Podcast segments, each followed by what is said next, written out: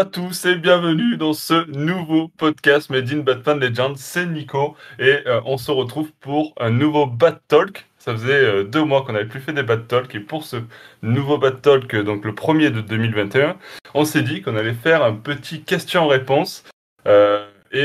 Pour ça, je suis accompagné de 3 autres membres de la team Batman Legend avec Aliénor Drake. Salut. Mais aussi Alexandra. Salut tout le monde. Et Siegfried. Salut à tous. Salut tout le monde. Et je vous propose, donc, comme on le disait, de commencer avec des questions. Donc, il y a des questions diverses et variées. Certaines vont être plus compliquées que d'autres. Autant vous le dire tout de suite. Donc déjà, je remercie tous ceux qui ont participé, qui nous ont envoyé des petits messages, que ce soit sur Twitter, Facebook ou Instagram, pour participer à ce question-réponse. Si ça vous plaît comme format, n'hésitez pas à nous faire un retour, parce que peut-être qu'on refera ça de temps en temps, parce que du coup, c'est un podcast un petit peu en mode décontracté, et nous, on aime bien ça chez Batman Legend. Je vous propose de démarrer avec une petite question saugrenue de Azrael sur Twitter, qui nous demande quelle est, alors je vais commencer par les filles, Aliénor Drake, quel est ton méchant de Batman préféré? On sent que c'est du spontané et que nous n'avons pas du tout préparé les questions. Non, on a voulu garder le maximum de spontanéité pour le podcast. Ouais. Le méchant préféré de Batman, je dirais... en fait, je dirais Catwoman, si on peut la considérer comme une méchante. Ouais, allez, je te l'accorde. Et pourquoi, du coup? Ok. Eh bien, pour justement la relation complexe qu'elle a avec Batman, par le fait que pour moi, elle est tout à fait du niveau de Batman, dans le sens où elle est également très rusée, elle a énormément de moyens propres, sans artifice, sans rien. Elle a une personnalité très complexe et très attachante. Voilà, alors elle est... c'est marrant que je dise ça parce que j'aime pas en principe ce concept-là, mais c'est une femme et je m'identifie bien à elle. Alors que, je suis la première à dire qu'il n'y a pas besoin que ce soit une femme pour s'identifier, mais je sais pas, elle, du coup, je me sens proche de ce personnage. Et j'aime bien... parce que c'est une voleuse, je sais pas... Mais... Peut-être. Peut-être que ça révèle quelque chose de très profond en moi, je ne sais pas. Il faudrait que j'aille me faire psychanalyser. Il faudrait creuser le dossier. Ouais, il faudrait creuser le concept. Ouais. Voilà, une très intéressante. Et puis, je l'aime bien quand elle est aussi bien ennemie qu'amie de Batman. Voilà. Je pense que, sans trop réfléchir, je dirais que ce qui ressort en premier, c'est Catwoman. Ok. Alexandra, pour toi, ça serait quoi? Ça serait qui? Qui c'est T'as eu plus de temps que moi pour réfléchir, hein? C'est vrai. Ah, mais elle était captivée par ton discours. Exactement. C'est exactement ce que j'allais dire. Non, mais vraiment, j'ai écouté.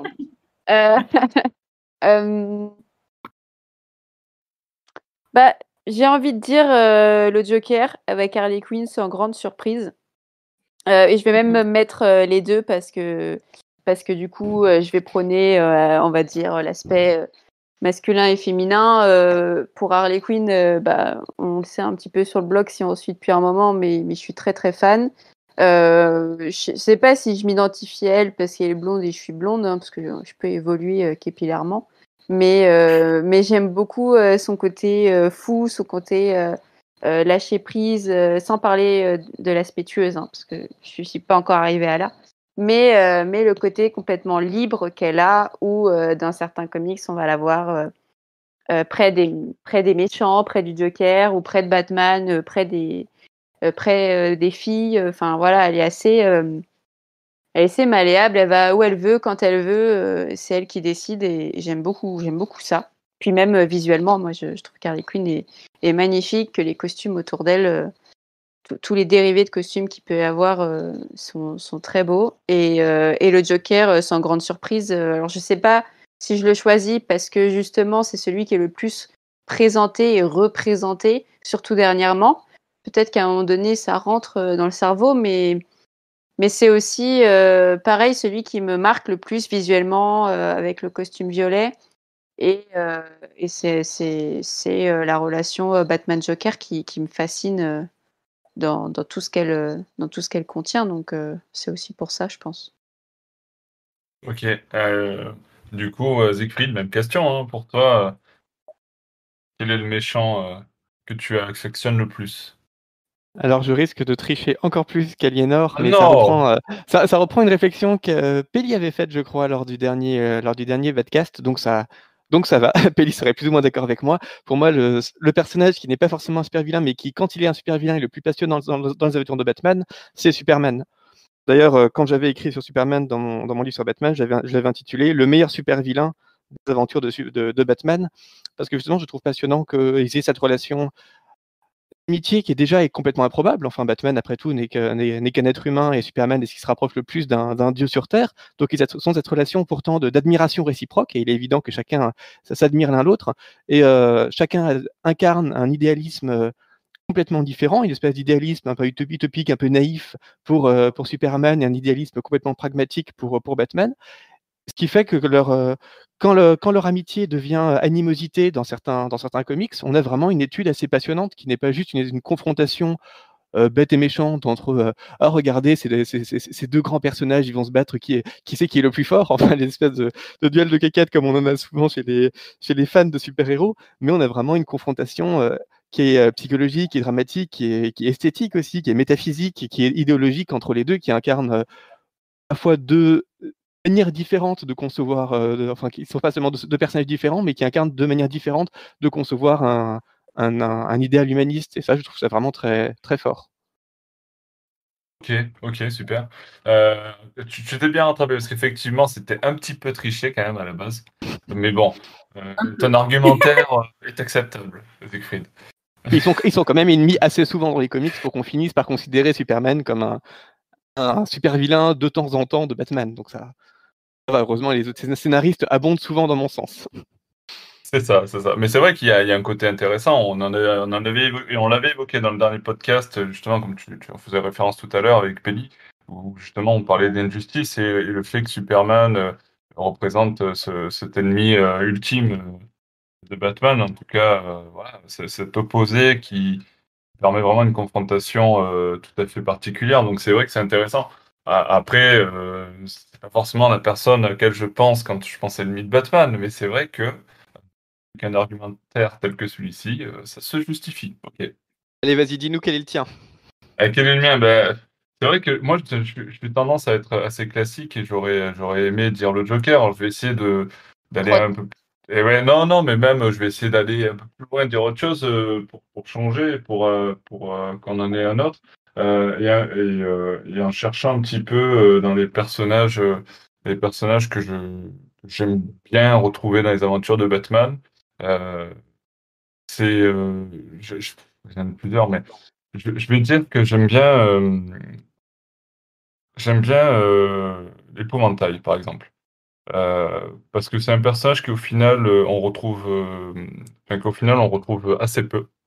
Je trouve que c'est pas forcément celui qui revient le plus souvent, et on peut se permettre avec l'épouvantail plein de choses, dans le sens où le fait qu'il y ait cet aspect de drogue, de la peur, etc., ça permet aux auteurs, en tout cas, de trouver de nous amener dans des recoins plus ou moins sombres, et souvent sombres, puisqu'on parle de la peur, et qui permettent d'exploiter aussi toutes les névroses et tout le côté obscur qui, ici, bien notre Chevalier Noir. Donc, je veux dire l'épouvantail. Ouais, c'est un personnage que j'aime bien aussi.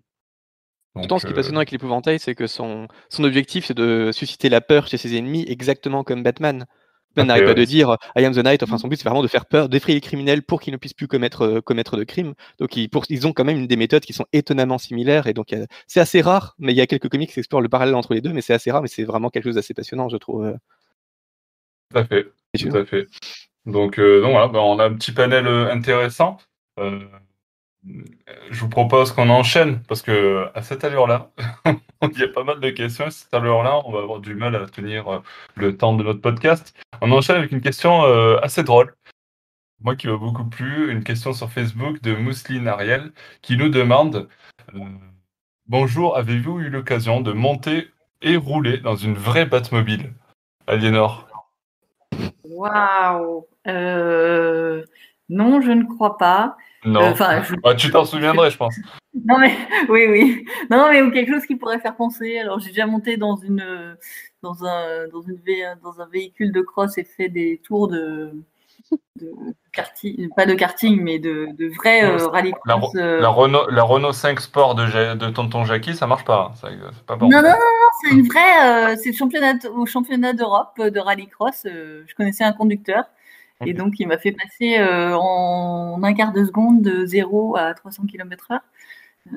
C'est assez étonnant. Voilà. Mais bref, donc ça aurait pu être la Batmobile, tu vois. D'une certaine manière. D'une certaine manière, je m'étais cru un peu dans la Batmobile. Voilà, c'est le souvenir qui...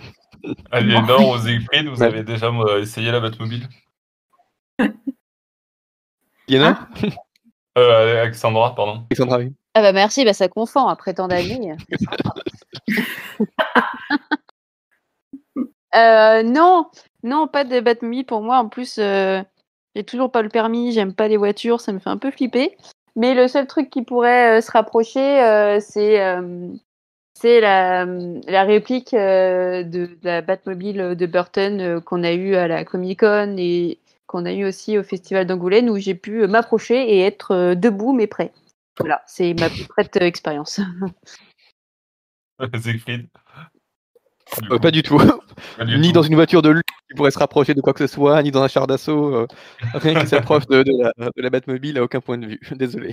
Alors moi, pareil, j'ai approché la Batmobile de version Burton à la Comic-Con, par exemple, et aussi lorsqu'elle était exposée à Marseille. Donc, j'ai plus le nom de l'exposition au MAMO. Ça. De Marseille. Donc, là, on a pu la voir aussi d'assez près, etc. Mais je n'ai pas pu y monter dedans. Ma seule expérience où j'ai pu conduire une Batmobile se résume à Batman Arkham Knight sur PS4. Où, ça compte ou pas? Ah oui. Oui, hein, c'est une réponse. C'est bien justifié, on t'écoute, attention. Bon, c'est vrai que c'est la seule fois où j'étais vraiment manette de la Batmobile. Je crois que quand j'étais petit, j'avais peut-être une Batmobile avec des pédales. Mais je sais pas si ça compte. Faudrait voir. Ouais, et encore, je suis même pas sûr que c'était une vraie Batmobile. Je pense que c'était une petite truc de base et mon père avait dû mettre stickers Batman, tu vois. Du coup, ça devient une Batmobile. D'accord? Oui, oui. Voilà. Donc j'ai bien aimé cette question, c'était rigolo. Ouais, c'est marrant. Alors si je peux rajouter un petit détail. Ouais. Je sais pas si vous c'est pareil, mais moi mes amis ils surnomment ma voiture la Batmobile. Donc étant donné que je roule en plus assez vite, désolé. Et que j'aime bien. Depuis que tu fais du rallye. Oui voilà, j'aime bien rouler un peu parfois un peu dangereusement pour m'amuser. Mais tout en étant très prudente. Enfin, voilà, désolé pour ceux qui... Mais, je vais me prendre un PV, là, juste en disant ça. Et du coup, non, mais je roule pas à plus de la vitesse autorisée, ni rien, hein, mais voilà. Bon. Et donc, certains de mes amis disent que ma voiture, c'est une Batmobile. Donc, on peut dire que je conduis une Batmobile. Ça compte un peu. Ça c'est pour te faire plaisir, parce que si tu accélères plus, il meurt. Ouais, je pense. Voilà. C'est pour faire style que je conduis comme Batman que j'ai pas besoin d'en faire plus, quoi. Moi, je vais pas monter avec toi, hein. C'est gentil, mais... mais non, pas dangereux. Du coup, on enchaîne sur notre question. Une petite question Instagram, allez, pour changer un petit peu de réseau. On a fait Twitter, Facebook, un petit sur Instagram. On a Fredo Comics qui nous dit, alors là, attention, c'est une question un peu plus sérieuse. Il nous demande si on est confiant pour l'avenir post-metal. Dans les comics, donc, avec l'arrivée de Future State. Peut-être, Siegfried, on peut peut-être commencer par une petite présentation de Future State rapidement pour ceux qui ne savent pas trop ce que c'est, mais Oui, alors Future State, c'est le gros event de DC Comics qui est supposé faire suite à Metal. Donc la grande question après Metal, c'est comment est-ce qu'ils vont faire pour retrouver un univers un peu cohérent où on retrouve tous les personnages qu'on aime alors qu'on est passé par tellement de délire cosmique. Bah, alors on n'en sait rien pour l'instant, mais en tout cas, ils ont cette facilité de raconter une espèce d'univers futuriste qui se passerait plus ou moins dans la continuité, mais en gros, on oublie Metal pour l'instant.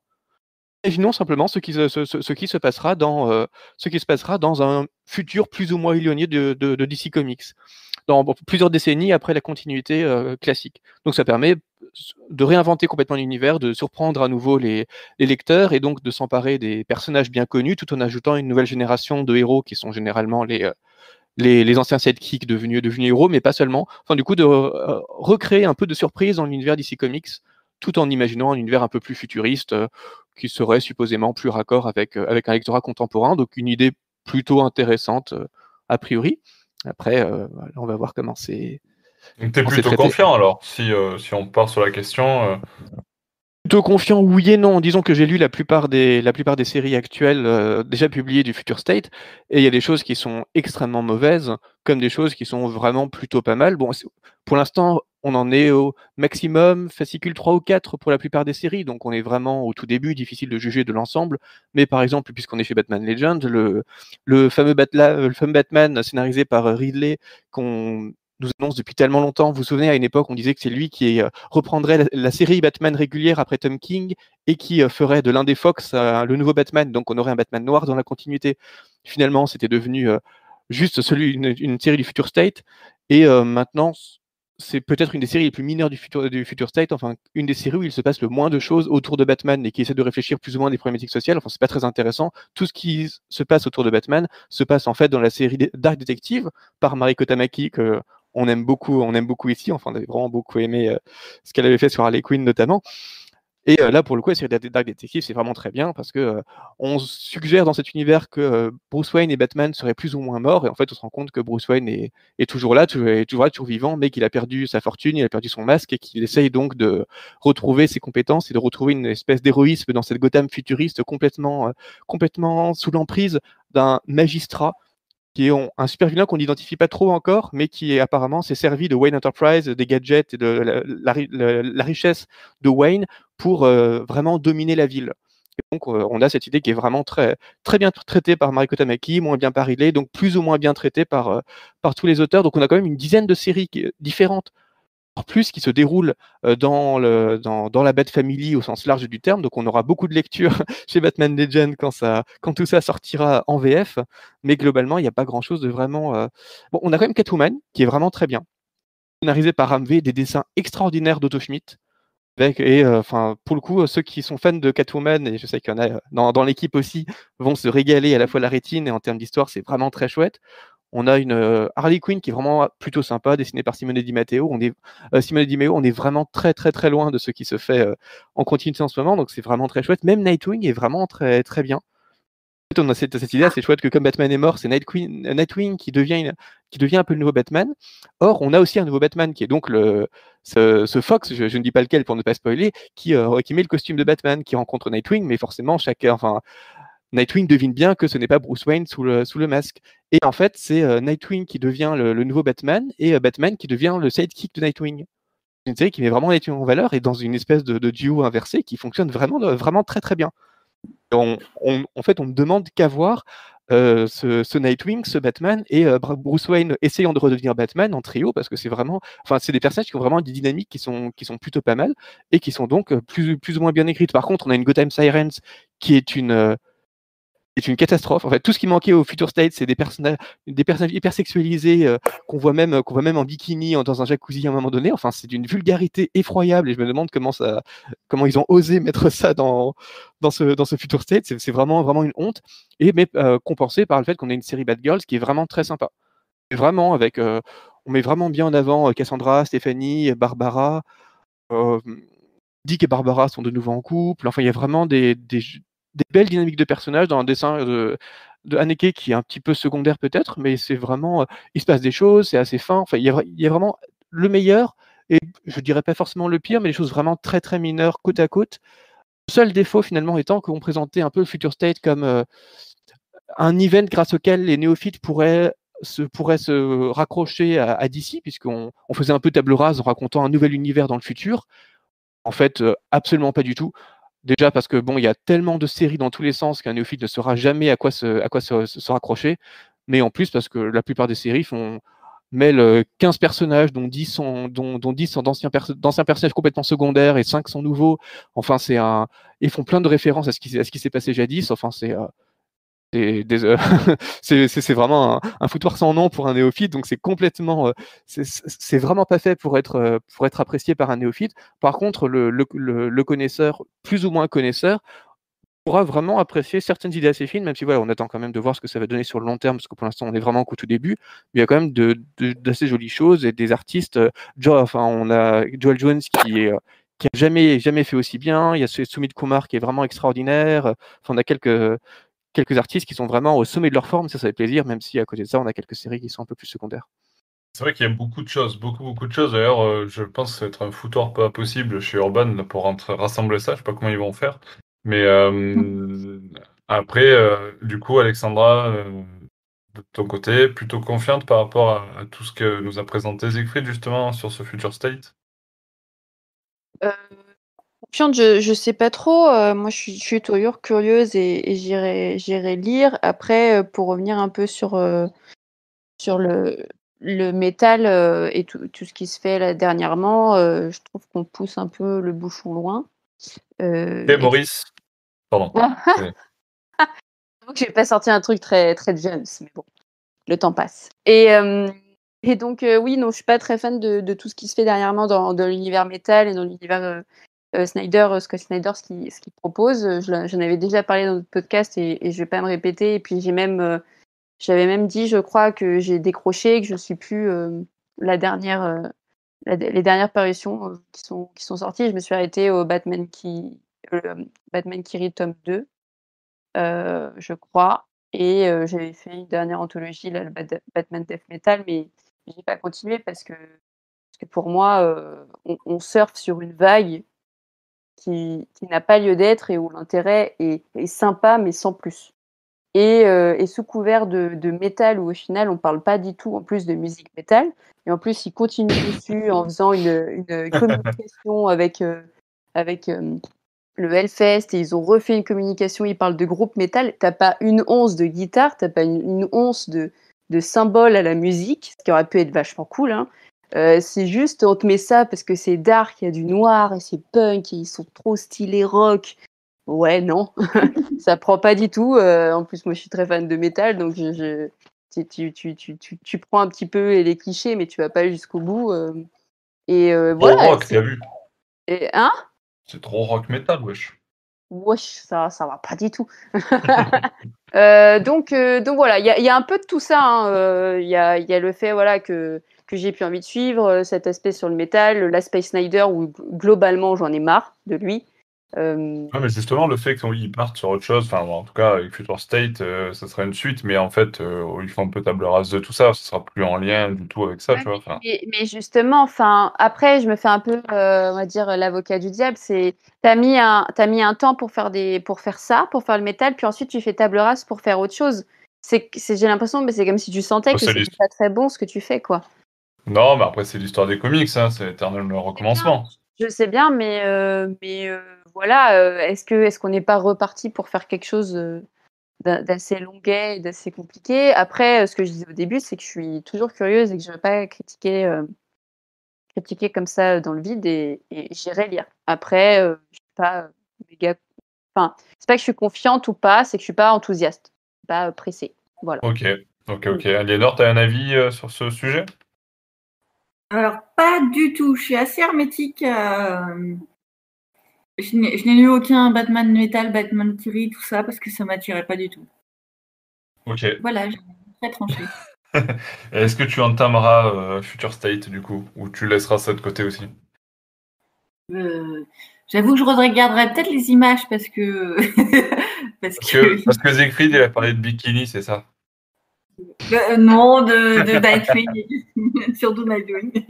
Il faudra au moins lire les Harley, Nightwing, il y a des choses qui pourront te plaire quand même. Ouais. Oula, ouais. Hashtag teasing. Oh là là. Donc, je vais peut-être jeter un coup d'œil, mais voilà, je vais voir. Ouais. Donc, okay. Sous couvert de futurisme, on revient quand même à du comics d'ici relativement classique après tous les délires qu'on a pu subir. Donc, ça, pendant un temps, pendant quelques mois, ça va quand même être la nouvelle continuité d'ici Comics. Et je pense que ça, c'est une belle manière de reconquérir les fans qui avaient été un peu perdus par Metal et par tous ces délires-là, tout en ne faisant pas non plus de l'hyper classique comme ce que Taignon peut faire sur la série Batman en ce moment, par exemple. C'est pas, on dépasse un peu le stade de oh mon Dieu, regardez qui revient, mais est-ce que ce serait pas le Joker? Et faisons 300 numéros sur c'est la guerre du Joker. Attention, on n'a jamais vu ça. Mais voilà, donc on arrive à raconter autre chose tout en revenant à des intrigues, vraiment des intrigues de personnages, de développement d'univers qu'on pouvait aimer dans le DCverse. Donc je pense vraiment que vous pourrez raccrocher des choses. Enfin, ça devrait vous plaire, je pense vraiment. Ok. Enfin, de très beaux numéros, des très beaux podcasts en tout cas. Ouais, ça promet déjà. Sur ce, on enchaîne sur une autre question. Une petite question Twitter, une question sympa aussi de Azrael qui nous pose cette fois la question qui est celle-ci. Quelles sont vos plus belles ou rares dédicaces? Allez, Alexandra. Les plus belles dédicaces? Ouais. J'ai pas compris la question. Dédicace, si t'as déjà fait dédicacer des comics ou des prints ou des, je sais pas moi, artbook, je sais pas, tes rencontres avec les artistes et les dédicaces que t'as pu en avoir. Ah, quelle est ma plus belle dédicace? Ok, j'ai compris. Ouf, pardon, je suis fatiguée. Alexandra, elle croyait qu'elle avait dédicacé des trucs. Et tout. Non mais alors tu sais pourquoi je rigole, c'est parce que je croyais que Nico il me faisait une référence, c'est parce que à une convention qu'on a faite à l'époque quand il y en avait. Ah oui, c'est vrai. Et il y en a un qui m'a demandé de dédicacer parce qu'il était fan de Batman Legend et de mes reviews. C'est pour ça que je me suis rigolée en mode c'est une petite blague. Mais non, sinon j'ai rien signé. Et je voulais pas salir son comics en plus. Je lui j'étais là, t'es sûre? Ma plus belle dédicace.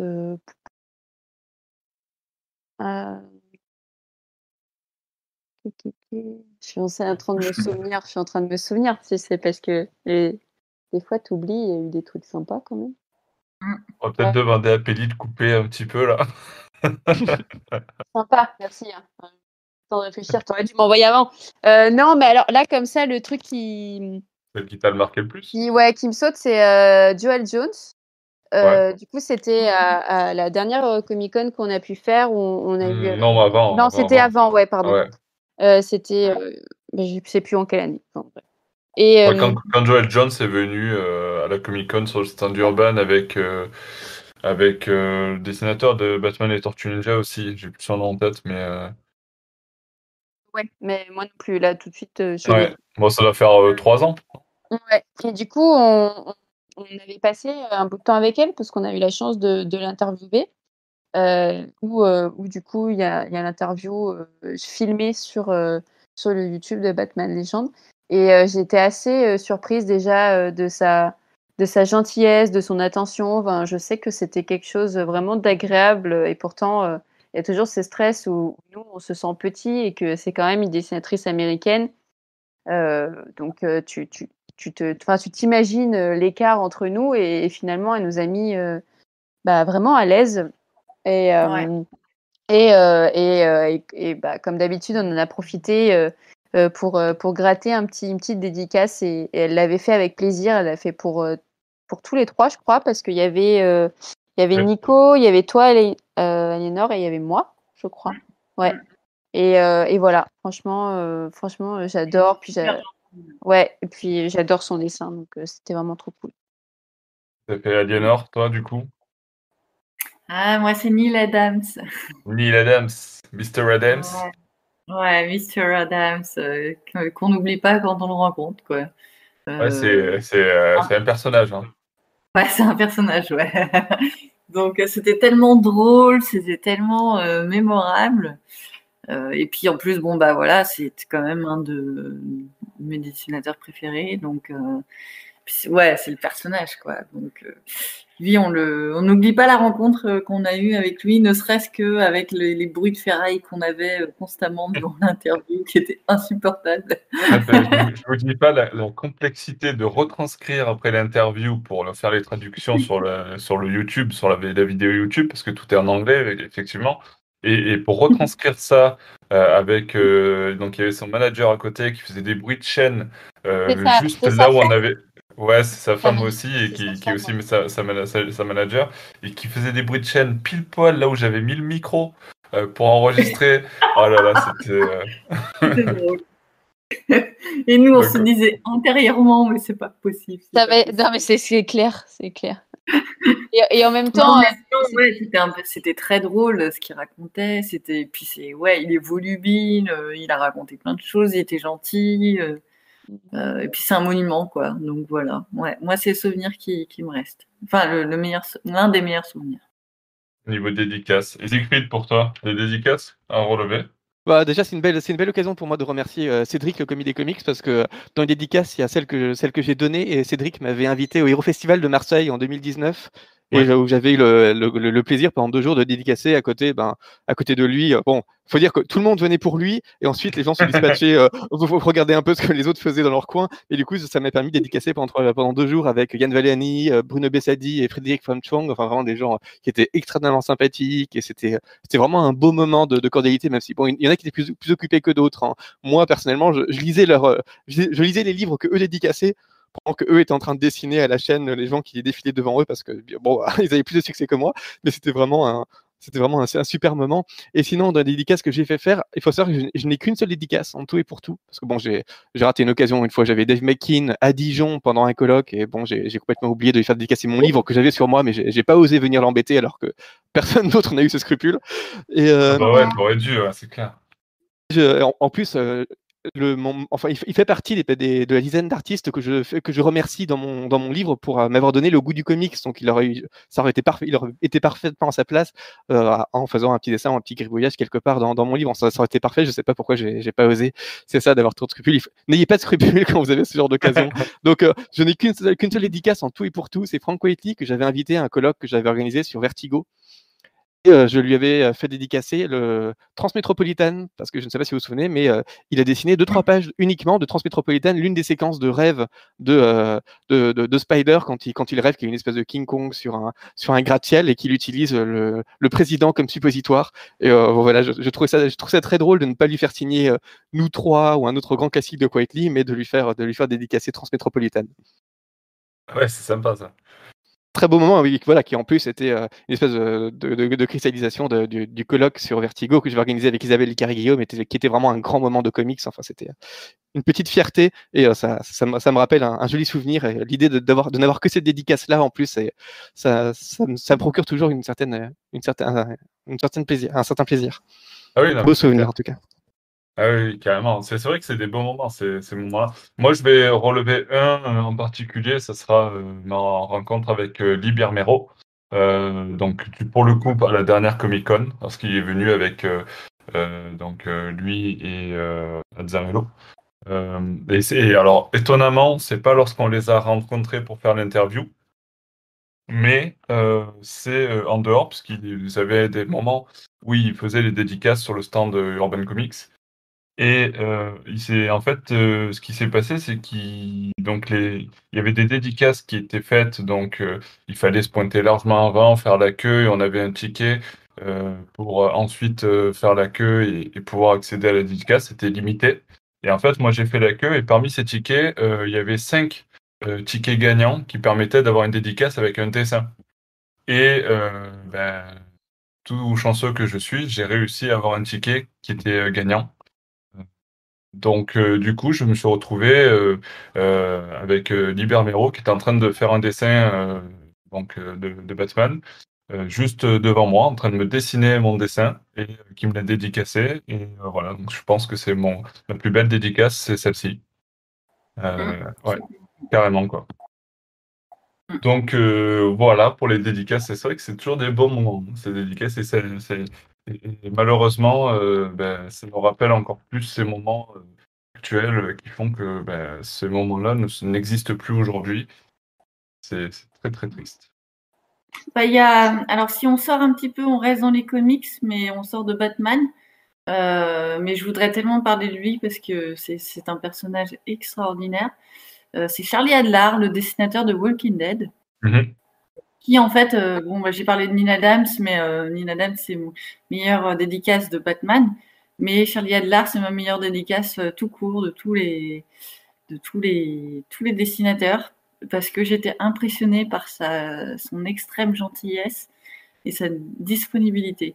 C'était un superbe souvenir au Festival de la BD d'Amiens, très très bon festival de BD d'ailleurs, pour ceux qui aiment la BD, c'est l'un des meilleurs festivals de France. Et Charlie Adlard avait été la star de tout le festival durant 2 jours, et le gars, toujours souriant, toujours enjoué, extraordinaire. Vraiment, j'ai jamais vu une star comme ça. Une star du comics et de la BD comme ça. Et j'ai pu lui parler parce que je connaissais le directeur du festival, donc il m'avait présenté à Charlie Adlard. Et Charlie a été super gentil, vraiment, il a discuté et tout.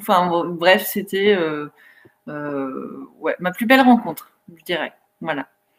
Pour ceux qui écoutent, Charlie Adlard. Voilà.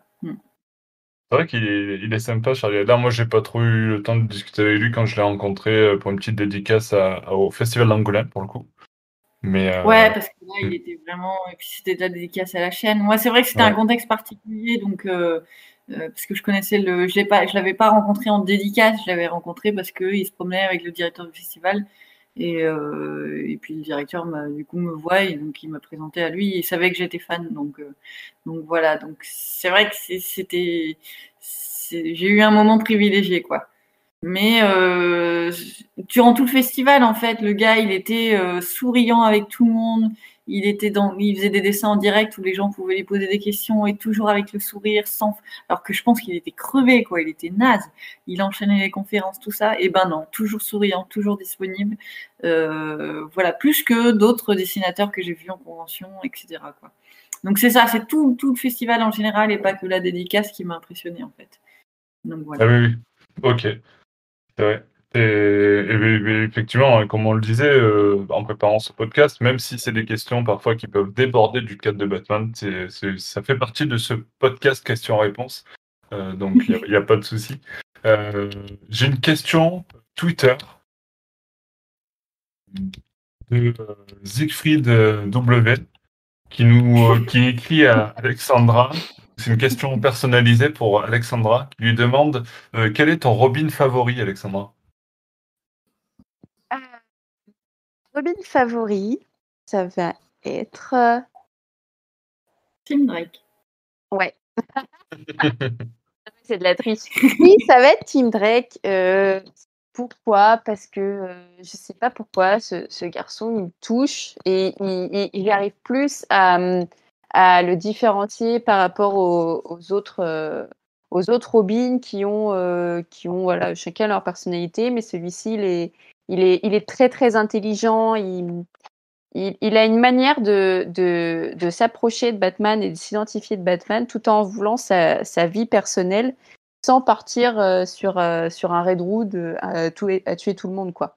Enfin, il a un côté c'est pas très réfléchi, très mature, comme je disais, très intelligent, très posé, et je l'admire pas mal pour ça, d'avoir gardé sa maîtrise tout en étant le Robin de Batman, qui n'est pas chose facile.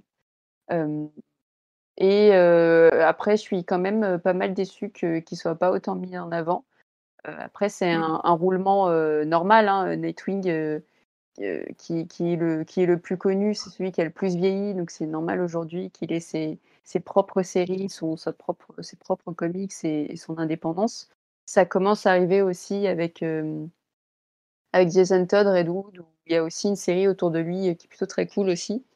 Damian Wayne, il aura toujours sa part d'indépendance pour moi parce qu'il est directement le fils à Batman et qu'il est plus identifié. Et donc, du coup, parmi eux et ses grandes personnalités, tu as Tim Drake, qui est des fois, je pense, l'oublier, mais qui a aussi sa place, qui est aussi très important, qui a touché Batman en plein cœur aussi, on l'oublie, et voilà, il m'émeut beaucoup, ce garçon. Beaucoup d'émotions. Et alors, je crois que ce fameux Siegfried W est un grand fan de Batman Legend, a priori, puisqu'il pose aussi une question à Aliénor. Il demande, Aliénor, il te demande si Green Arrow troquait l'arc pour un sniper, qu'en penserais-tu ? Je prendrais mon arc et je tuerais Green Arrow. Et comment on appelle ça déjà, comprendre l'autre et l'écouter, tu connais? Pas quand il s'agit de tirer à l'arc et de Green Arrow, non. Non, ce qui fait en bonne partie, enfin voilà, Siegfried, certains Siegfried me connaissent sans doute un petit peu et sait que l'arme de l'arc est une arme presque humaine pour moi. C'est très, je sais pas comment on dit, c'est incarné, tu vois. C'est vivant, un arc. Donc voilà, non. On est vraiment sur le moment émotion. Hein. Ouais. Non. On ne remplace pas un arc par quelque chose d'autre. Donc non. Green Arrow ne sera plus Green Arrow s'il n'a pas son arc. Voilà. Et un petit peu radical peut-être, mais radical, bon. C'est ce qui fait, le charme de tout fan, c'est qu'il y a une certaine radicalisation. Je sais que c'est un mot interdit aujourd'hui, mais bon, chaque fan est assez abrupt sur ses principes de fan. Alors, du coup, il m'a aussi posé une question à moi donc c'est une question sur mon projet secret, parce que c'est vrai que j'ai teasé un petit peu mon projet secret sur Twitter. Non, c'est délicat parce que je peux dire des choses et en même temps pas trop, parce que c'est en cours de lancement, c'est un projet qui me tient à cœur, que je lance de mon côté professionnellement, et c'est un projet qui ravira les fans de dessin, les fans d'artistes dessinateurs.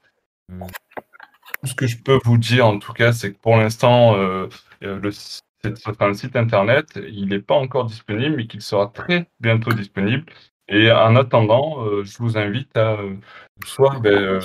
suivre le projet sur les réseaux sociaux. Donc, ça s'appelle The Artist Alley, en anglais, donc. Vous pouvez trouver ça sur mon profil de Twitter éventuellement, mais voilà, ça s'appelle Artistes Allés, ça concerne les artistes et leurs travaux que j'aimerais bien, que je vais mettre en avant, parce que j'adore le côté artistique, j'adore mettre en avant les artistes et j'adore leur travail et leur tout ce qu'ils font, et j'avais envie d'avoir un projet comme ça qui me rattachait à eux et qui me permettait de les mettre en avant. Et du coup, c'est ce projet-là, The Artist Alley. Il y a une page d'attente sur le site internet, theartistalley.com. Mais voilà, pour l'instant, je ne peux pas dire grand-chose de plus. Mais bon, n'hésitez pas à nous suivre du coup sur les réseaux sociaux, puisque effectivement, le site est en approche. D'ailleurs, c'est ce qui me vaut beaucoup d'heures de sommeil en moins en ce moment. Mais en tout cas, c'est bientôt là, bientôt en ligne. Donc, pour ceux qui sont intéressés, je vous invite à nous suivre. Voilà pour mon projet secret. Et puis, il y a aussi une petite question que moi, j'aimerais bien relever, parce que dans un tweet furtif, il y a aussi une question de Siegfried W pour Siegfried lui-même. Il demande de Siegfried... Pense à lui-même. Il pense même à lui-même. Okay. Et puis je vais la dire parce que c'est une question qui m'intéresse aussi. Quel est le Miller que tu aimes le moins? Quel est le quoi? Le Miller. Batman de Miller qu'il déteste le plus, qu'il aime le moins. D'accord. Mm-hmm. Pas facile comme question, dites donc. J'imagine que tu n'étais pas préparé en plus. Ah bah non, un peu sadique ça de la part de Siegfried W. Twitter, tu dis en plus, on va lancer un raid de Batman Legend contre lui. Je vous ai posé des questions aussi provoques. Alors, il y a quelques Miller que j'aime. Disons que le Miller qui m'a le plus déçu, c'est le Dark Knight Master Race. Tout simplement parce qu'il l'a coécrit avec Brian Azzarello et a ensuite avoué que bon, c'était plus un comics d'Azzarello que de lui. Il a un peu servi de prête-nom sur ce comics. Et en fait, on sent bien que en le lisant, on est revenu à quelque chose d'à la fois dérangeant politiquement parce que Batman et Superman défendent le monde contre une espèce de illuminé d'Orient, enfin on retrouve une espèce de parallèle avec le terrorisme qui est un peu douteux, mais en même temps l'histoire en elle-même est complètement consensuelle et n'a pas du tout la puissance politique, démocratique, provocatrice que pouvait avoir The Dark Knight Returns, The Dark Knight Strikes Again. Donc se placer un comics dans la continuité en appelant ça Dark Knight 3, donc juste après les deux premiers Miller, et faire quelque chose d'à ce point plat, consensuel et bêtement provocateur, enfin on sentait vraiment que Miller n'avait pas vraiment mis sa patte là-dedans, ou alors que Miller avait vraiment mal vieilli, mais enfin il a lui-même avoué que c'est surtout Azzarello qui avait fait ce comics, et ça, oui, ça m'avait vraiment déçu, parce qu'on était à milieu de ce que Miller lui-même avait fait dans ses précédents comics.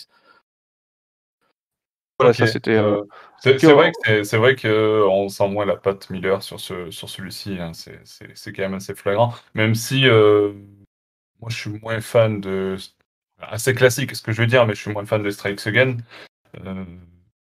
Je pense qu'entre les deux, j'ai pris quand même plus de plaisir à lire Master Race, mais effectivement pour ce qui est de la touche Miller, on la sent vraiment.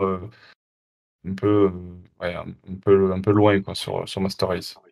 C'est aussi parce que Master Race a bénéficié des pinceaux et des couleurs de. Bon, il y a Kubert et Johnson qui ont travaillé dessus quand même, donc produit un rendu beaucoup plus lisse, alors que Frank Miller dessinait lui-même Strikes Again d'une manière vraiment très brute, qui peut paraître un peu datée aujourd'hui. Ben c'est aussi le génie qu'on retrouve dans 300 ou surtout dans Sin City. Enfin, il était vraiment dans un développement artistique à cette époque-là, qui fait que ça paraît plus difficile, mais en termes d'histoire, c'est beaucoup plus fin politiquement que tout ce que Master Race, peut-être même que Dark Knight Returns. Enfin, il y a un propos derrière qui est vraiment assez fort. Mais bon, ça, je développe aussi beaucoup dans mon livre pourquoi Strikes Again, à mon avis, est un grand comics largement sous-estimé et pourquoi Master Race est un truc consensuel fait uniquement pour revendre du nom de Miller qu'on n'avait pas vu depuis des années, mais vraiment pas quelque chose de bien.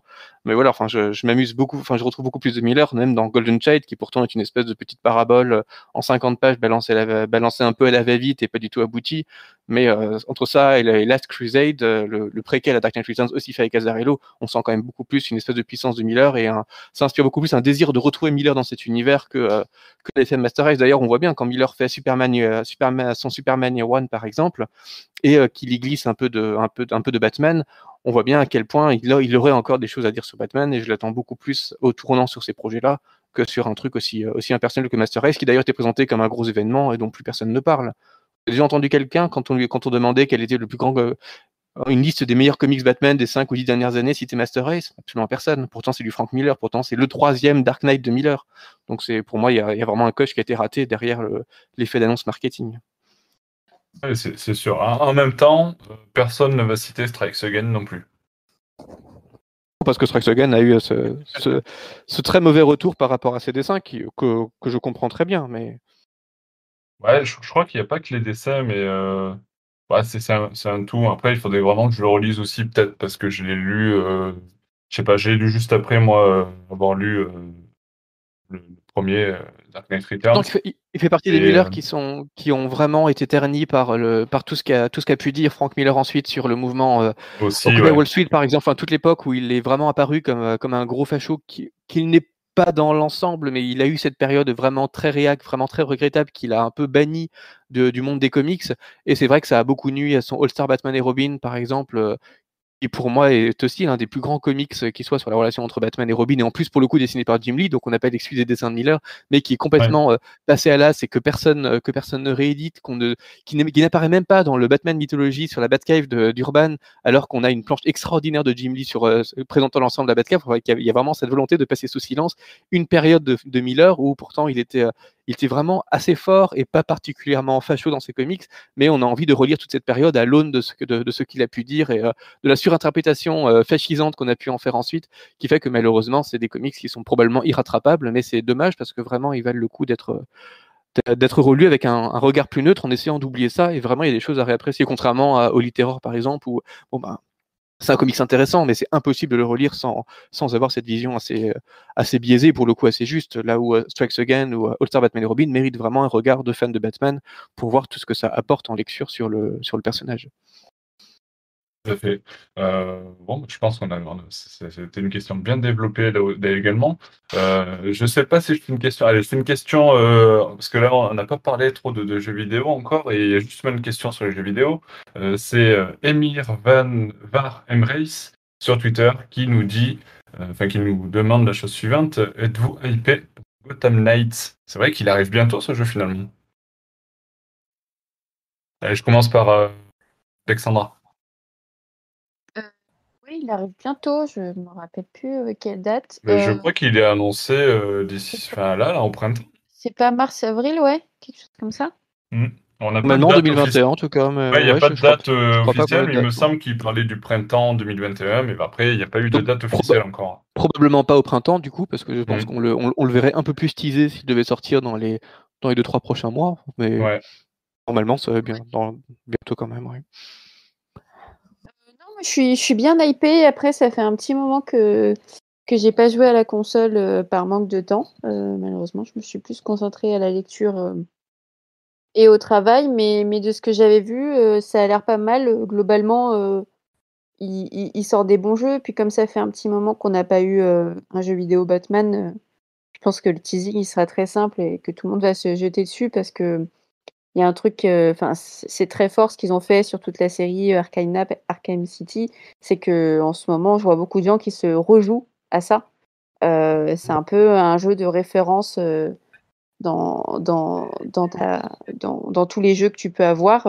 Et du coup, s'il y a quelque chose de nouveau, je pense que ça va vite être pris, hein, clairement.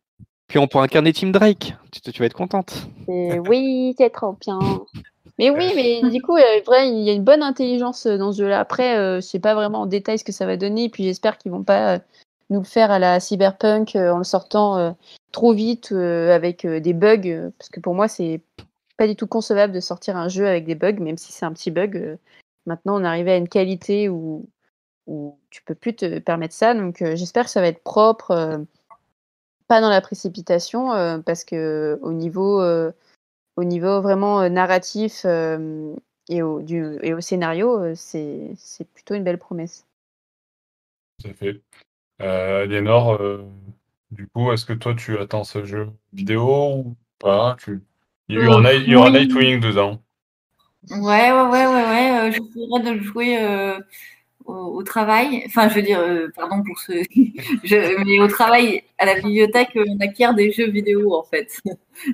Donc, je l'achèterai pour ma bibliothèque. Mais par contre, moi, personnellement, je joue très, très peu aux jeux vidéo. Donc, voilà, je n'ai joué que à la version VR, réalité virtuelle de Batman, d'Arkham. Mais sinon, je n'ai jamais joué aux jeux vidéo par manque de temps. Enfin, je veux dire, je pourrais trouver le temps, mais j'ai plein d'autres choses à faire. Donc, voilà, faut trier un peu. Donc... Mais du coup, s'il y a Nightwing, j'essaierai d'y jouer un petit peu. Siegfried, pour toi, ce Gotham Knight, alors, IP? À voir. Bon, déjà, c'était développé par la Warner Bros. Games Montréal, donc c'est ceux qui avaient fait le Batman Arkham Origins, qui était mon préféré, la tétralogie précédente, donc ça inspire plutôt confiance, et j'aime assez l'idée d'en faire cette fois un jeu multijoueur, se focalisant donc sur Batgirl, Nightwing, Red Hood et Robin au lieu de Batman. Enfin, ça change assez agréablement, et puis le fait de pouvoir jouer ensemble avec la synergie entre ces personnages, ça permet de voir autre chose que ce qu'on a pu voir précédemment. Après, dans les images de gameplay qu'on avait vues, on avait un peu l'impression que les 4 personnages se battaient pareil, et c'est vrai que même dans les comics, on ne conçoit pas vraiment de spécificité assez forte entre les 4 pour qu'il y ait une vraie asymétrie intéressante. Donc, on verra un peu ce que ça donne. Ce que j'espère, en fait, en tout cas, c'est que ça sera vraiment bien scénarisé, qu'il y aura vraiment une bonne écriture des relations entre ces 4 protagonistes, qui risque de pas être évident, parce que dans la mesure où on peut jouer le jeu en solo comme en multijoueur, ben, si on joue Robin par exemple, Nightwing, on n'est pas forcément intéressé par les relations entre Robin et Red Hood. Enfin, je ne sais pas comment ils vont gérer ça, mais ce que j'espère le plus, c'est une bonne écriture de la relation entre ces 4 personnages, parce que c'est quand même assez passionnant comme projet de faire tout un jeu, enfin dans la série des Arkham, qui est quand même une grande série de jeux vidéo qui a marqué l'histoire du jeu vidéo aussi, sur ces 4 personnages non Batman. Il y a une promesse en tout cas qui m'a l'air d'être modérément tenu pour le peu qu'on en a vu pour l'instant. Donc, à voir. Pour l'instant, je reste dubitatif, mais extrêmement curieux de ce qu'ils vont réussir à en faire. Ouais, je suis d'accord, moi aussi, je suis plutôt curieux. Je ne suis pas hypé de fou comme quand ils avaient annoncé Arkham Knight et que le jeu allait sortir. J'étais en folie, j'avais précommandé, j'attendais que le jour J pour pouvoir l'essayer, etc. Je ne suis pas dans cet état-là, mais je suis très curieux de voir ce que ça va donner, en espérant, comme tu disais, que ce soit pas trop redondant, que ce soit dans le terme de gameplay. Etc., mais vraiment qu'il y ait quelque chose d'intéressant dans le scénario et que ça apporte quelque chose d'intéressant par rapport à la dynamique entre les quatre personnages qui sont cités. Précisons en fait aussi que on a justement, on dit du multijoueur, mais ça sera, il y a quatre personnages, mais c'est deux personnages jouables en même temps, je crois, hein, d'après les précisions que j'ai vues. Donc c'est du multijoueur à deux, quoi. C'est mieux, quatre. Oui, ce qu'on aurait pu croire au début. Voilà. Avec le drop-in, drop-out, donc le deuxième personnage pourra arriver dans le jeu et repartir quand il veut. Enfin, on aura un personnage vraiment qui joue en solitaire et l'autre qui pourra venir lui prêter main forte ou pas. Donc, est-ce que c'est une bonne idée ou pas? Peut-être pas pour l'implication, mais en tout cas, ça facilitera des moments coopératifs plutôt qu'un jeu coopératif. Donc, c'est une idée. C'est pour jouer en couple. Par exemple, ou quand un copain vient à la maison, tiens, tu vas jouer Tim Drake pendant une heure ou deux, c'est plutôt sympa. C'est vrai que quand ils avaient annoncé le multijoueur au début, on s'attendait à ce que ça soit, à ce qu'on puisse jouer à 4 en ligne, chacun incarnant un personnage différent, et donc on s'attendait à des combats en groupe de fous. Et donc c'était un peu refroidissant cette idée de drop-in, drop-out à deux joueurs en coop, mais on va voir. Hein. Oui, il faut voir ce que ça donne, effectivement. En espérant que effectivement, ça soit un produit, comme le disait aussi Alexandra, bien fini. Après, le fait qu'on n'ait pas encore de date, peut-être aussi qu'il a pris du retard avec toutes ces histoires de Covid qui aujourd'hui impactent toutes les productions diverses et variées dans le monde. Donc effectivement, peut-être qu'il a pris aussi un peu plus de retard que prévu. C'est une bonne chose. Pour le coup, ils n'ont pas annoncé de date à laquelle ils cherchent. Ils se tiennent à tout prix, même s'ils ont pris du retard, contrairement à Cyberpunk, quoi. C'est tout à fait. Même si Cyberpunk a repoussé à plusieurs reprises, mais bon. Ouais, mais ils ont fini par se tenir à dernière date alors qu'on s'attendait à ce qu'ils repoussent encore et ils n'ont pas osé. Manifestement, ils auraient dû. Donc, il vaut mieux ne pas du tout annoncer de date et surprendre tout le monde que d'essayer de fixer des dates et de proposer des trucs pas finis, quoi. Ouais, tout à fait d'accord.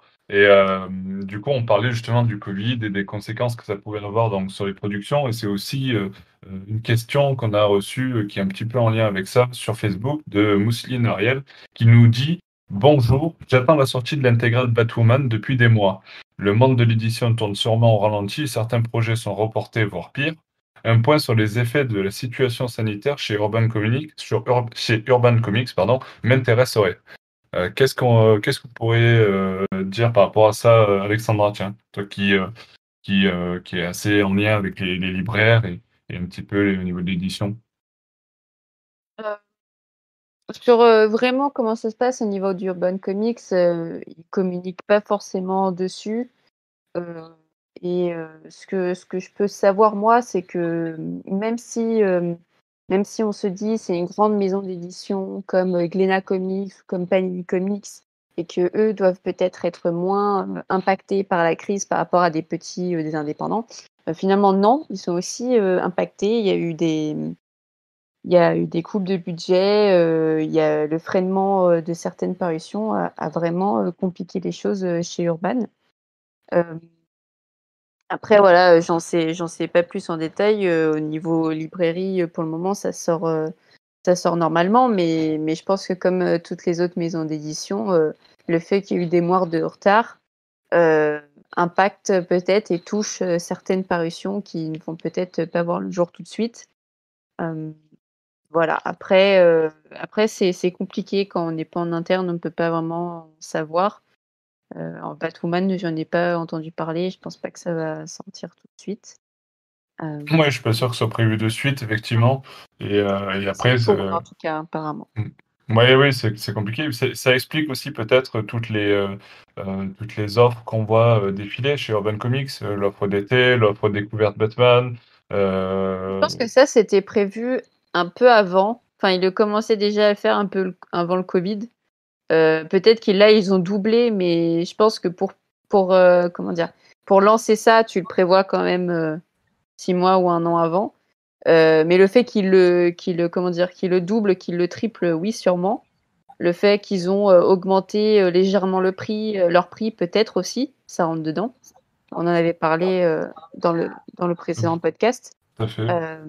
S'ils multiplient les actions comme ça, c'est peut-être un signe. Après, il y avait un article intéressant sur Comics Blog, n'hésitez pas à aller checker dessus, qui parlait des ventes comics. Alors, nous, on se dit que les comics, ça se vend à fond, parce que c'est vrai que ça marche bien, mais finalement, c'est pas si foufou que ça.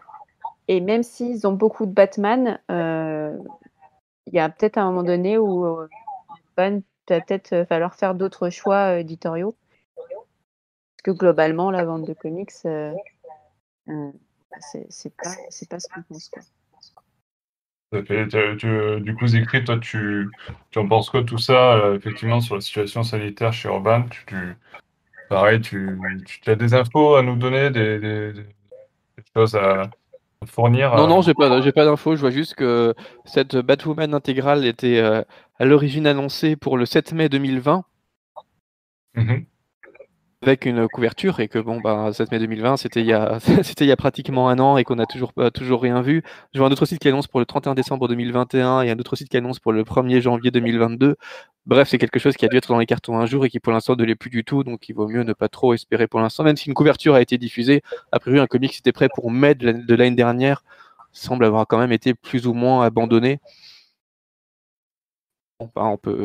On peut espérer, enfin j'espère en tout cas pour cet internaute que l'intégrale sera bien publiée et qu'après le tome 1, on verra quand même la suite, mais ça s'annonce quand même plutôt mal. Après, Urban, on sait qu'ils sont plus petits que Panini, ils n'ont pas évidemment l'impact que peut avoir Glénat, donc ils essaient à la fois de faire des choses intéressantes, mais aussi de survivre, et c'est pas toujours évident de trouver un juste équilibre entre faire d'indépendants, faire des personnages secondaires et faire du Batman, et il faut quand même avouer que, mine de rien, commercialement, c'est avec Batman qu'on s'y retrouve le mieux, parce que les gens ont beau dire « Ah, on veut plus de Superman, ah, on veut plus de personnages moins connus, on veut plus de Batwoman », ils vont quand même toujours acheter 10 fois plus de Batman que du reste.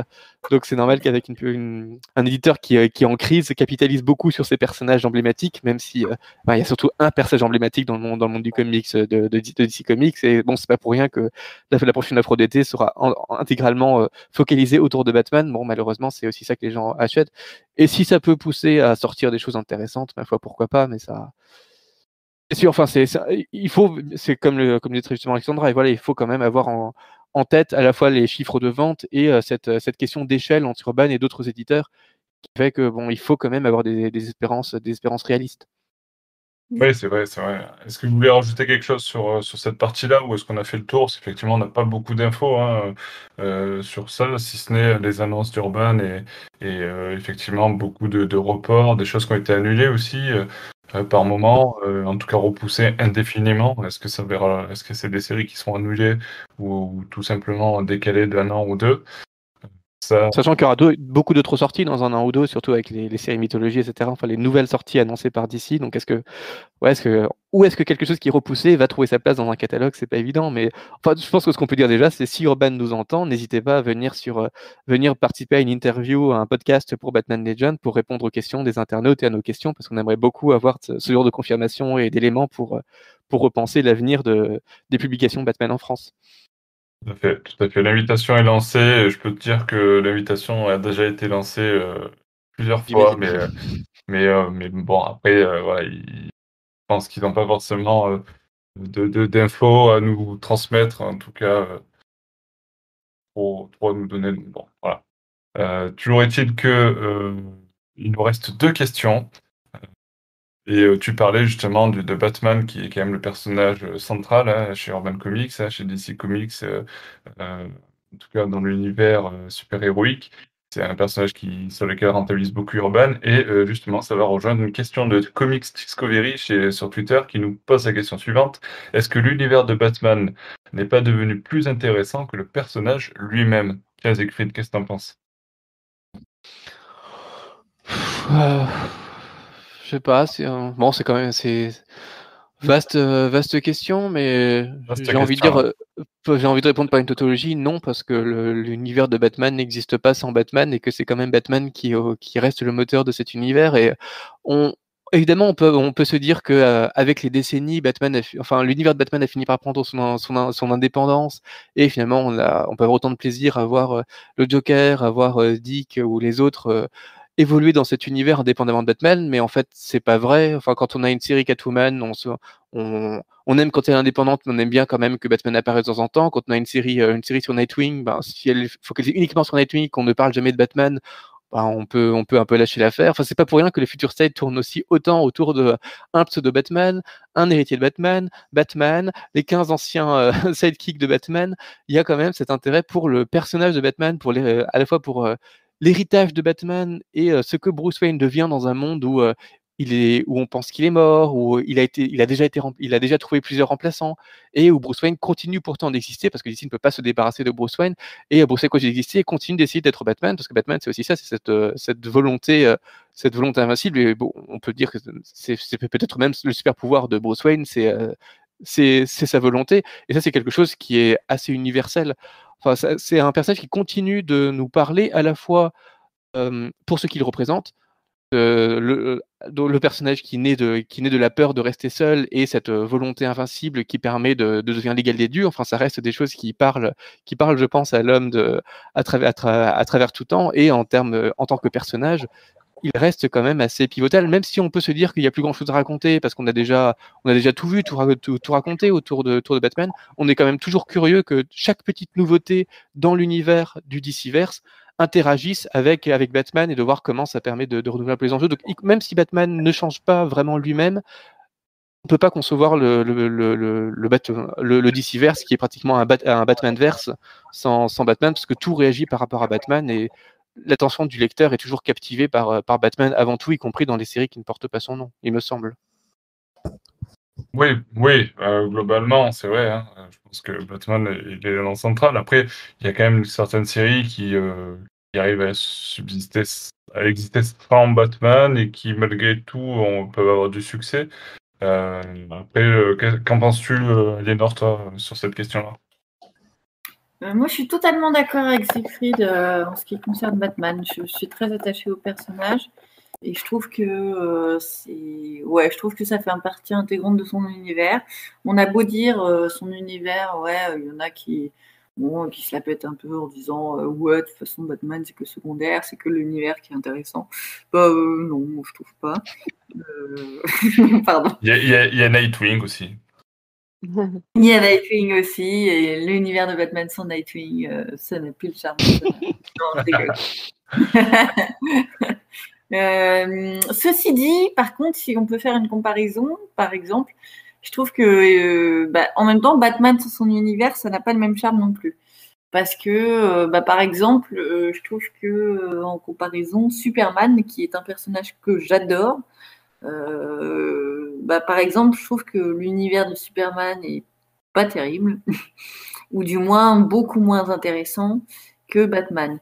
Donc pourquoi je lis du Batman alors que limite je trouve que le personnage de Superman, enfin, j'irai pas jusqu'à dire que je préfère le personnage de Superman, mais presque, ou du moins je l'aime autant que Batman. Et ben pour autant, je lis beaucoup plus de Batman parce que l'univers de Superman est beaucoup moins intéressant. Ouais, pour moi. Ouais, mais tu sais quoi ? C'est aussi parce que Superman, c'est un vilain de Batman. Moi, je le vois pas trop comme ça, hein, donc mais bon. Je respecte parfaitement l'avis de Siegfried là-dessus, parce que je pense qu'il, voilà, à la fois t'as raison, et en même temps, moi je considère plus Superman comme quelqu'un de gentil, et c'est ce qui fait son charme. Mais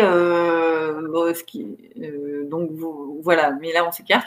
Mais oui, non, en comparaison, voilà, c'était juste pour dire que l'univers quand même de Batman est très très important, bien plus que pour d'autres héros, quoi.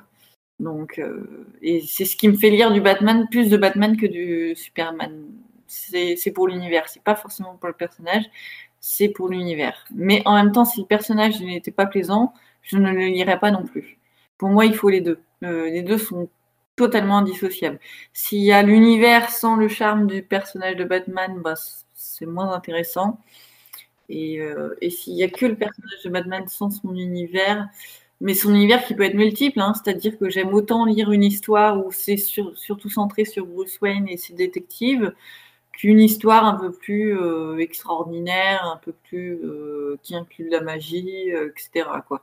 Donc, là, je te rejoins, moi, tu vois, mais... Même ça, c'est l'avantage de Batman aussi, c'est que finalement, il contamine un peu tout. Tout ce qu'il touche devient l'univers de Batman. Ouais. Après, je suis pas... Enfin, moi, je suis plus dans ton univers à toi, Nico. C'est-à-dire que j'aime moins quand il y a d'extraordinaire et de la magie. Hein. C'est pour ça, d'ailleurs, que j'aime pas l'univers de Superman, d'ailleurs, parce que c'est un peu trop extraterrestre pour moi. J'aime bien le Superman réaliste quand il est intégré au monde actuel. J'aime pas du tout quand ça concerne l'extraterrestre. Donc, c'est pour ça que je lis moins de Superman. Mais bon, malgré tout, justement... l'univers de Batman est attirant dans le sens, enfin c'est là qu'on voit que le personnage est important, c'est-à-dire même quand l'univers est moins intéressant, Batman, le personnage est tellement intéressant que c'est chouette quoi. Voilà, je sais pas si j'ai parlé français hein, mais. Oui. Non, mais on a très bien compris l'idée. Et moi, je vous rejoins tous les deux, hein, Siegfried et toi, sur ces habits-là. Et je suis aussi d'accord sur le fait que j'aime moins quand c'est quand l'univers de Batman se transforme en un univers un peu trop surréaliste, qu'il y a des choses qui sortent un petit peu du côté réaliste de l'univers de Batman. Moi, ce que j'aime bien, c'est les détectives, c'est le côté humain. Et voilà. Donc, Alexandra, tu veux peut-être rajouter quelque chose sur cette partie ? Ouais, moi je suis complètement d'accord sur les deux points, mais ce que tu dis là sur le fait que toi tu préfères un aspect, c'est ça qui est génial avec Batman, et il faut pas différencier par rapport à la question de Comics Discovery, Batman et l'univers, c'est un tout. Batman fait partie de cet univers-là, et justement, via cet univers hyper étendu, où on peut aussi avoir un peu de magie, magie et extraterrestre similaire à Superman, bah, le type de personne qui va aimer ça va se retrouver dans ces comics-là. Les comics un peu plus détectives, très, très humains, tu vas aller sur du Gotham Central. Plus de la castagne et du truc un peu zombie, vampirique, enfin je sais pas quoi, tu vas voir c'est génial, et c'est aussi pour ça je pense que les gens rentrent et aiment l'univers de Batman, c'est pas différencié, c'est un tout et c'est hyper large, du coup tu pioches. Et puis c'est vrai que comme tu viens de le dire, il est très modulable. Oui, exactement. Donc, c'est hyper bien quand toi-même t'es fan et que t'as pas envie de lire tout. Bah, c'est pas grave parce que finalement il n'y a pas tout qui se suit et tu pioches ce que tu as envie de te prendre. Ouais. Après, c'est vrai que comme le souligne Comics Discovery dans sa question, l'univers de Batman a pris quand même une grosse ampleur. C'est-à-dire que c'est vrai que ne serait-ce que dans le run de Snyder, les 952, on parlait plus de Gotham que de Batman lui-même. Ça dégénérait avec Death Metal où là on parle carrément de multivers noir qui vient remplacer un petit peu tout l'univers qu'on connaît des personnages DC Comics. Même si Batman en est un personnage principal, c'est tout un univers qui vient vraiment apporter cette différence dans le run entier de Snyder. Et aujourd'hui, on sent qu'il y a de plus en plus cette empreinte à chaque fois de l'environnement batmanien, j'allais dire, sur les auteurs et ce qu'ils nous proposent, plus que sur le personnage lui-même qui, au final, passe parfois même au second plan, voire va être remplacé. Le Batman original va être remplacé. On le voit, on l'a vu, on l'a évoqué tout à l'heure dans Future State, par une autre personne. Et donc, du coup, c'est un peu comme si Batman était remplaçable. Et au final, l'univers, lui, est toujours là. Tu vois ce que je veux dire ? C'est un peu... Même s'il y aura un Batman, mais... c'est encore une autre question après, mais bon, on a déjà évoqué dans un podcast, il me semble. Est-ce que vous... Ouais, j'ai cassé l'ambiance, c'est ça ? Non, pardon. Je crois qu'on commence à fatiguer. Ça fatiguer, c'est vrai que c'est quand ça fait un moment qu'on enregistre. Et je vous propose de passer à la dernière question, qui est une question posée par Alexis Burgundy sur Instagram, et qui nous pose la question suivante. Comment suivre les arcs et comprendre comment lire Batman ? Lisez notre chronologie. Oui, c'est ce que j'allais dire. C'est vrai que ça peut être un bon point d'entrée, c'est de commencer par... Alors, il y a des articles qu'on a fait, comme l'article qui s'appelle « Comment débuter dans les comics Batman », qui peut être un bon point d'entrée. Mais ça, c'est vraiment pour le tout début. Et puis ensuite, c'est vrai qu'il y a la chronologie qui permet de d'appréhender un petit peu l'ordre, on va dire, des événements dans la chronologie logique des histoires de Batman. Pas forcément d'ordre de sortie, parce qu'il y a des choses qui sortent aujourd'hui qui vont être placées en début de chronologie, parce que ça se passe dans les débuts des aventures de Batman, et d'autres qui sont passées à la fin, et qui ont été écrites il y a un paquet d'années. Je pense à Dark Knight Returns, par exemple, de Miller. Mais alors même si une histoire de chronologie ne peut jamais être parfaite, hein, parce qu'on est dans un grand univers vaste de comics et qu'une chronologie n'a pas vraiment sens, mais c'est vraiment pour placer un petit peu l'idée du récit dans une logique chronologique du personnage, quoi. Et ça permet effectivement de peut-être comprendre un peu comment se chevauchent certains arcs. C'est-à-dire, on a... par exemple, No Man's Land, qui se passe avant Knightfall. Après Knightfall, pardon. On a Batman meurtrier fugitif qui se passe après.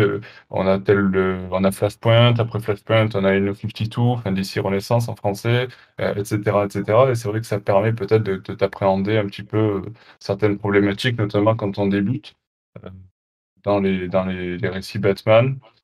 Après, d'autres conseils, je sais pas, Siegfried, tu aurais d'autres conseils. Toi, je sais que tu n'es pas forcément friand de chronologie, mais justement, tu auras une approche différente de celle-ci. Non, pour moi, il n'y a pas de chronologie à suivre, parce qu'à partir du moment où on s'empêtre de chronologie, on prend le risque de lire énormément de choses qui ne sont pas du tout intéressantes, parce que la chronologie, c'est des séries qui sont extrêmement longues, avec beaucoup de passages à vide, de remplissage. Donc c'est pas gentil pour Knightfall, ça. Non mais en général, même Knightfall, enfin, si on ne limite pas Knightfall au moment où Bane casse le dos à Batman, il y a énormément de petites choses totalement secondaires qui se passent, et même Knightfall n'est qu'un petit élément d'une chronologie qui est extrêmement longue, et il y a beaucoup de choses vraiment pas très intéressantes qui se passent. Pour moi, on structure beaucoup plus une espèce de vision globale et même historique de Batman en lisant avant tout les bons comics Batman, ceux qui racontent le mieux l'univers et le personnage, et ensuite on peut lire les petites choses qui structurent un peu la continuité, mais avant tout il faut construire son regard à partir des grands récits importants qui sont ceux quand même qui permettent au personnage d'être ce qu'il est aujourd'hui, parce que finalement la continuité et la chronologie, ce sont les premières choses dont les auteurs eux-mêmes se fichent. Enfin, quand on voit le nombre d'occasions où les auteurs sont en contradiction les uns avec les autres, ou ignorent simplement complètement ce qui s'est passé dans le run précédent, y compris dans la même continuité, on voit bien que c'est souvent essentiellement des petites guéguerres de scénaristes qui essaient chacun de raconter son histoire, et parfois c'est très réussi, parfois pas, mais il n'existe pas de grande chronologie vraiment cohérente, et surtout, même en se souciant vraiment de cette chronologie, ça implique une vie de tout lire dans le bon ordre, et ça serait une vie plutôt perdue. Oui, c'est vrai. Alors, après... vas-y, Aliénor. Non, il faut se faire plaisir, et moi je suis totalement d'accord avec Siegfried, hein, faut pas se fier trop à l'ordre, on comprend très bien en ne lisant pas dans l'ordre. Moi, je n'ai jamais suivi spécialement les chronologies et je m'en suis très bien sortie, quoi. Donc, il faut se faire plaisir, il faut lire ce qui nous attire, y compris une histoire qui est située dans un arc. Encore un arc en entier, ok, mais pas lire tous les arcs. Si tu lis tel arc, s'il se déroule après un autre arc, tu n'as pas envie de lire celui qui était avant, c'est pas grave, quoi. Enfin, ça n'empêche rien du tout. Donc voilà, ouais, je suis d'accord. Je pense qu'effectivement, il ne faut pas prendre le problème à l'envers, c'est-à-dire qu'il ne faut pas avoir peur de commencer, si tu veux commencer à lire. C'est-à-dire que peut-être que le premier conseil que je peux donner, c'est que déjà, avant d'essayer de comprendre tous les arcs et de comprendre tout l'essence de toutes les lectures, c'est peut-être de commencer par un récit qui t'attire. Par un récit ou par un arc, mais plutôt par un récit, peut-être un récit un peu stand-alone, comme Allons Halloween, ou Batman Silence, ou Batman Année 1, ou The Dark Knight Returns. C'est en fait construire petit à petit ta lecture comme ça, appréhender différents aspects de Batman et de son univers, et effectivement, petit à petit, rentrer dans cet univers-là, et puis ajouter des récits, des arcs entiers, après, petit à petit, dans tout ça, et en fait ta chronologie dans ta tête et par rapport aux événements qui te sont comptés, tu vas te la construire toi-même et tu vas justement réussir à appréhender tout ça dans l'ordre qui te conviendra le mieux, et voilà, tout simplement. Je pense que c'est là peut-être le meilleur conseil que je pourrais donner. Le plus important, c'est d'avoir une vision chronologique, mais de la vraie chronologie dans l'histoire véritable. Comprendre comment le Batman a évolué dans les années 40, puis dans les années 50, puis dans les années 60, puis dans les années 70, etc. Et vraiment voir comment le personnage a traversé le temps et traversé différents auteurs et la mentalité de différentes époques, plutôt que de comprendre, de voir la chronologie de l'univers qui elle-même est complètement paradoxale, chaotique, etc. C'est une histoire de représentation pour voir ensuite ce qui résonne en nous, à quoi on est le plus sensible et piocher de toute façon les perses pour vraiment comprendre cet univers et son personnage, parce que de toute façon on comprendra jamais à 100% la chronologie, enfin c'est sûr. Ça me paraît un peu vain comme quête. Ouais, c'est sûr. Et puis après il y a peut-être des trucs à éviter si tu commences par Batman Death Metal, ça va être compliqué. Mais effectivement, s'il y a plein de choses qui peuvent être vachement intéressantes pour débuter et après construire dessus pour aller plus loin, quoi. Donc c'est en ce sens aussi où je disais au début, il y a des articles, comment débuter Batman dans les comics, qui sont parfaits pour ça. Et ensuite, une fois que tu as lu quelques récits, que tu as une bonne base Batman, tu continues, tu prends un arc qui t'intéresse, soit par rapport à la vision de l'histoire qui est racontée, soit par l'auteur, si tu aimes bien l'auteur. Si tu aimes bien du Snyder, tu peux aller sur son run de 52 ou aller un peu plus loin après. Si tu aimes bien Tom King, parce que tu l'as lu ailleurs, je sais pas, sur ce qu'il a fait sur Vision ou je ne sais quoi, tu peux aussi aller au Mister Miracle, tu vas aller voir Tom King et puis voilà, petit à petit, aller de plus en plus loin et puis découvrir d'autres récits, d'autres arcs. Il n'y a pas vraiment de bonne façon d'appréhender tous les arcs et de comprendre un vrai sens de lecture. Après, c'est chacun fait sa découverte et petit à petit ajoute des récits qui l'attirent, quoi. C'est un peu pour servir de guide aux néophytes que j'avais écrit mon livre qui est Le Chevalier Noir, parce que c'était aussi le but, donner une vision de l'évolution des représentations de Batman à travers le temps et une grille d'analyse pour chacune de ces représentations, pour servir à la fois de grille de lecture et d'aide à la compréhension de qui est Batman et de comment il a traversé différentes époques éditoriales, thématiques, dramatiques, esthétiques, etc. Donc ça peut aussi donner quelques pistes pour ne pas seulement pour éviter de se perdre en commençant par de mauvaises lectures ou des lectures décourageantes, parce que c'est jamais facile. Il y aura toujours des gens pour nous recommander tel comics vraiment essentiel des années 70, mais qui en fait nous paraîtra complètement désuet par sa manière de raconter l'histoire ou ses dessins, ou tel comics vraiment passionnant des années 2000, mais qui nous perdra complètement parce que il y aura trop de personnages, on comprendra rien à l'univers. Enfin, pour moi, le plus important, c'est vraiment d'essayer de percevoir ce à quoi on va être sensible, et pour ça, peut-être d'étudier un peu qui est Batman déjà, et qu'est-ce qui, dans son histoire, dans ses représentations, peut résonner avec notre propre sensibilité de lecteur. Tout à fait, tout à fait. Et donc, tu peux peut-être reciter le titre de ton livre si on veut le retrouver. Ça fait un petit moment de promo, regarde. Voilà, exactement. Donc, Qui est le Chevalier Noir, Batman à travers les âges, publié chez Sœurs d'édition. Disponible dans la boutique de Sœurs d'édition sur le site internet. Pas cher. Super. Si vous arrivez à croiser Siegfried W sur Twitter, il pourra peut-être vous le dédicacer. Sur ce... Attends, qui est Siegfried W sur Twitter ? On ne connaît pas ce sinistre individu, ce sinistre provocateur. Je ne sais pas du tout.